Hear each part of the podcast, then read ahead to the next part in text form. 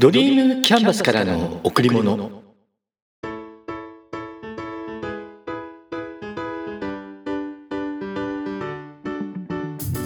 皆さんこんにちは。ドリームキャンバスの竹内義之です。ドリームキャンバスからの贈り物。本日はその記念すべき第1回目の放送となります。聞いてくださっている皆さんありがとうございます。ドリームキャンバスはアイデアを形にする会社です。自分のアイデアを形にする。人のアイデアをその人と一緒に形にしていく。そんなことを授業としています。皆さんはどんな夢を持っていますか？夢っていうのは叶うもの。そう考えている人もいれば夢を叶えるのは難しい。夢は描くだけだ。そう思っている人もいるかと思います。ですが夢は叶えるものだと思うんです。そういった思いの中でこのドリームキャンバスという会社を作りました。設立してまだ1年半ほどの幼い会社です。これからやりたいことをどんどん描いてそして次から次にとやっていこうと思います。このポッドキャストもその思いの一つです。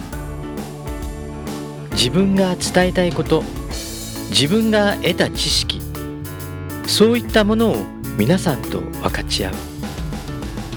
そんなことをこのポッドキャストの中でやっていければと思います。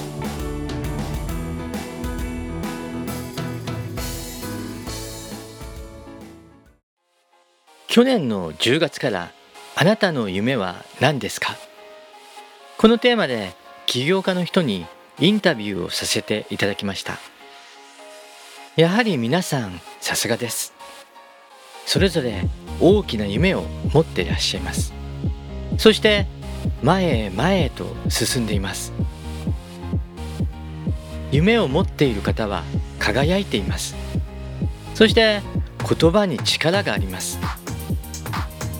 それぞれの方の熱い思いが私にガンガン伝わってきて私ももっとやらなきゃ。その思いを強く感じました。このポッドキャストの中でもそのインタビュー内容を放送させていただこうと思っています。是非皆さん楽しみにしていてください。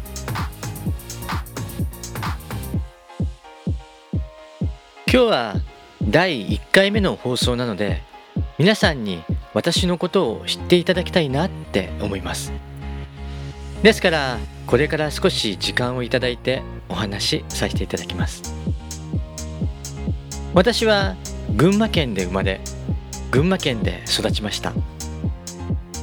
小さい時から負けん気だけは強く人には絶対に負けたくはない。そんな子供でした。もちろん何でもかんでもできるわけではないです。自分が得意なことだとか自分が好きなことそれに対してだけは人に絶対負けたくない。そういった思いが強かったんです。小学校中学校そして高校と足だけは速かったです。頭はうんいまいちでしたが足だけは速かったんです。運動会とか学校の中での競争そういった時に人に負けることはほとんどなかったです。ちなみに小学校から高校まで自分のいた学校の中では一番足が速かったです。そのくらいしか取り柄はなかったんですがそのことで自信自分を信じる心を作り上げました。中学校の時に音楽を始めました。ある時同級生の人たちがギターを弾いて歌を歌っていたんです。なんかその姿を見たら俺もやりたいなという強い気持ちが湧いてきました。ああ羨ましいなって思う気持ち。もしかしたら妬みだったかもしれません。仲が良かった親友とギターを買って一緒に練習を始めました。中学2年生の終わりの頃です。そしてその時中学3年生の秋の文化祭。そこでギターを弾いて歌を歌う。そう目標を決めました。だけどそんな簡単じゃなかったんです。ギターを独学で始めるのは。一曲を弾くのに自分一人ではできなかったんです。一緒に練習した仲間と行動を一つずつ交代で弾きました。相手が弾いている時にその次の行動を押さえて準備をするんです。だけど2人で最後まで弾けた時はすごく嬉しかった。それで中学3年生の秋文化祭ですね。予定通り出ました。3人でギターを弾いて1曲ずつ歌いました。今はもうかなり昔の懐かしい話です。音楽は二十歳過ぎまで続けていましたがいつしか仕事中心の生活となりギターを弾くってことがなくなってしまいました。一番最後にギターを弾いたのは今から20年くらい前。友達の結婚式の時です。自分なりに練習はしたんですがすごく久しぶりだったせいもあってやはりこけてしまいました。何でもそうですけどやはり続けていないとダメですね。その時本当にそう感じました。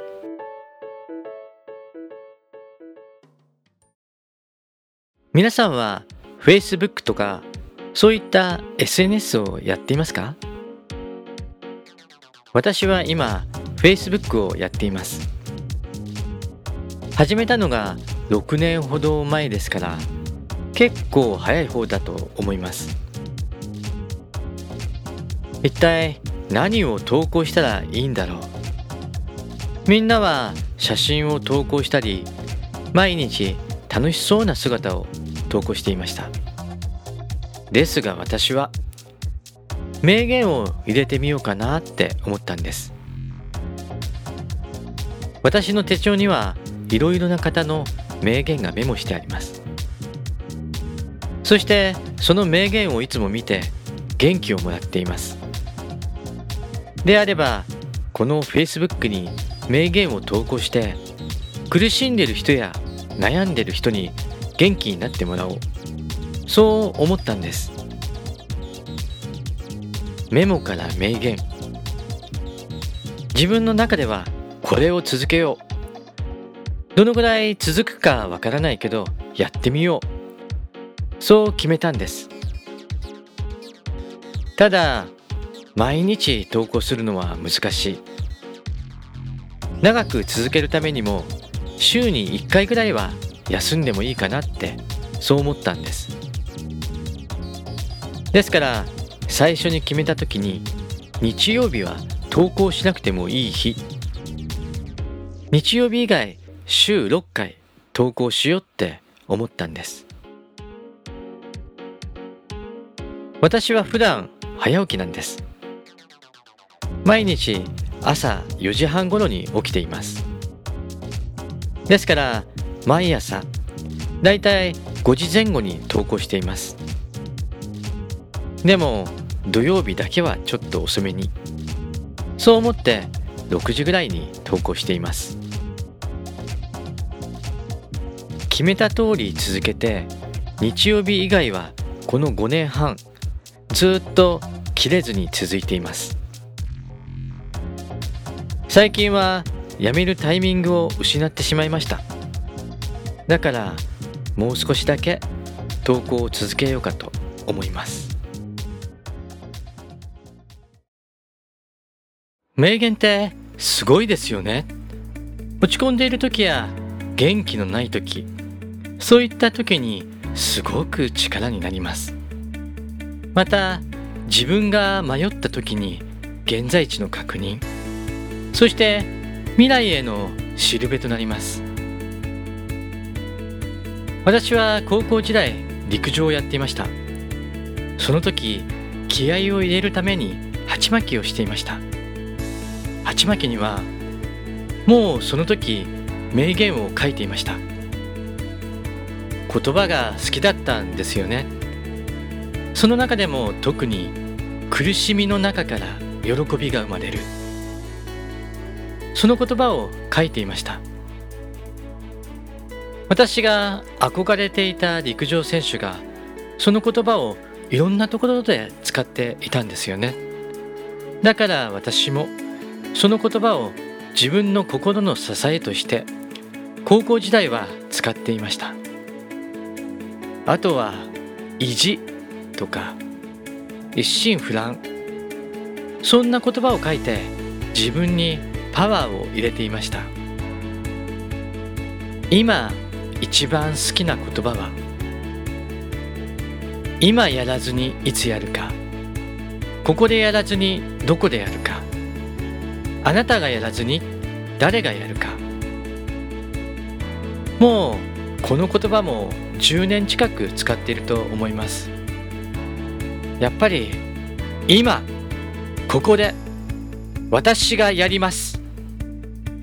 そう宣言できた時に本当の自分の価値が出るんではないかなっていつもいつもそう思っています。人は弱い生き物です。落ち込む時も多々あります。私もそうです。落ち込む時結構あります。そんな時にどうするか。言葉に勇気をもらう時もあればあとは汗をかきにジムへ行って走ってきます。汗をかくってこれまたやっぱすごいんですよね。悩みも消え嫌な気持ちも飛びます。皆さんは悩んだ時や疲れた時どんな方法でそれを解消していますか？ぜひ教えてください。皆さんは身近な人との人間関係うまくいっていますか？これ結構難しいんですよね。近ければ近いほど喧嘩をしてしまう。なぜ喧嘩をしてしまうのか。それは自分の正しさを相手に押し付けようとしてしまうからなんです。もともと考え方や価値観は人それぞれです。自分の現実。今まで自分が生きてきた中でやってきたこと。そういった経験が自分の現実を作っています。人はそれぞれ違う経験をしています。ですから自分の認識している現実も人それぞれなんです。ですが身近な人に対しては自分の思いをそのまま正しいものとして伝えてしまいます。自分が普段やっていることそして普通だと思っていることを自分の身近な人に強要しようと思ってしまいます。ですからそこで対立が起こり喧嘩になってしまうんです。学びの中で教えていただいたのですが今あなたが言おうとしていることやろうとしていることを言ったりやったりした時その人との距離感は縮まりますか？縮まるなら言うやる。広がるなら言わないやらない。これを初めて聞いた時ハッとしたんです。やはり誰でも人との関係はうまくやっていきたいです。ですがちょっとした言葉ちょっとしたすれ違いによって距離感は広がってしまいます。距離感が広がってしまうような言動はやはり避けたいものですよね。ではどんな言葉をかけたら距離感は縮まるでしょうか？やはり相手のことを思いやるってことが大切ですよね。人の話を聞くってことも大切なことです。誰もが自分の話をしてしまいがちです。誰もが自分のことを話したくなります。だからこそ人の話を聞く。これが大切なんだと思います。あとは誰かが何かを望んでいる。その支援ができたら素敵なことだと思います。自分にはできないこと。誰かができることはその誰かに手伝ってもらう。そして自分ができること。そのことに対しては自分が人に協力をする。ウィンウィンですよね。そういった関係の中で人はお互いを理解しそしてお互いのために動く。そういったことができるのかと思います。ぜひ皆さんも身近な人に対して自分ができることをしてあげてください。そしてその人の思っていること考えていることを理解してあげてください。理解されるよりも理解する。これって本当に大切なことなんだなって思います。本日最後のお話です。皆さんは幸せになりたいですか？もちろんなりたいですよね。幸せなんてなりたくない。そんな人なんていないと思います。以前ある人に教えられました。過去を振り返って楽しかったこと嬉しかったことを思い出してくださいって言われました。それはあなたにとって幸せな出来事でしたか？って聞かれました。はい。今思えば幸せな出来事でした。そうなんですよね。であれば今も同じなんです。幸せはここにもそこにもあるんです。幸せはなるものではなく今ここにある出来事を感じることなんです。幸せはすでに目の前。そして手の中にあるんですよね。そのことにいつ気づくかどうかなんです。自分が幸せを感じていれば過去も今も未来もずっとずっと幸せなんです。だから幸せになろうではなくて幸せを一緒に感じようなんです。皆さんは幸せを感じていますか？そしてその幸せを伝えていますか？自分が幸せを感じその幸せを人に伝えることでまた人も幸せを感じます。これが日本中そして世界中に広がればみんなが幸せを感じることができるんです。素敵なことですよね。だから私もいつも笑顔でいこうと思っています。笑顔でいれば幸せを感じることができます。笑顔でいれば毎日が楽しくなります。笑顔でいれば幸せが人に伝わります。笑顔でいれば人と人とがつながっていきます。ドリームキャンバスからの贈り物。今日はこの辺で。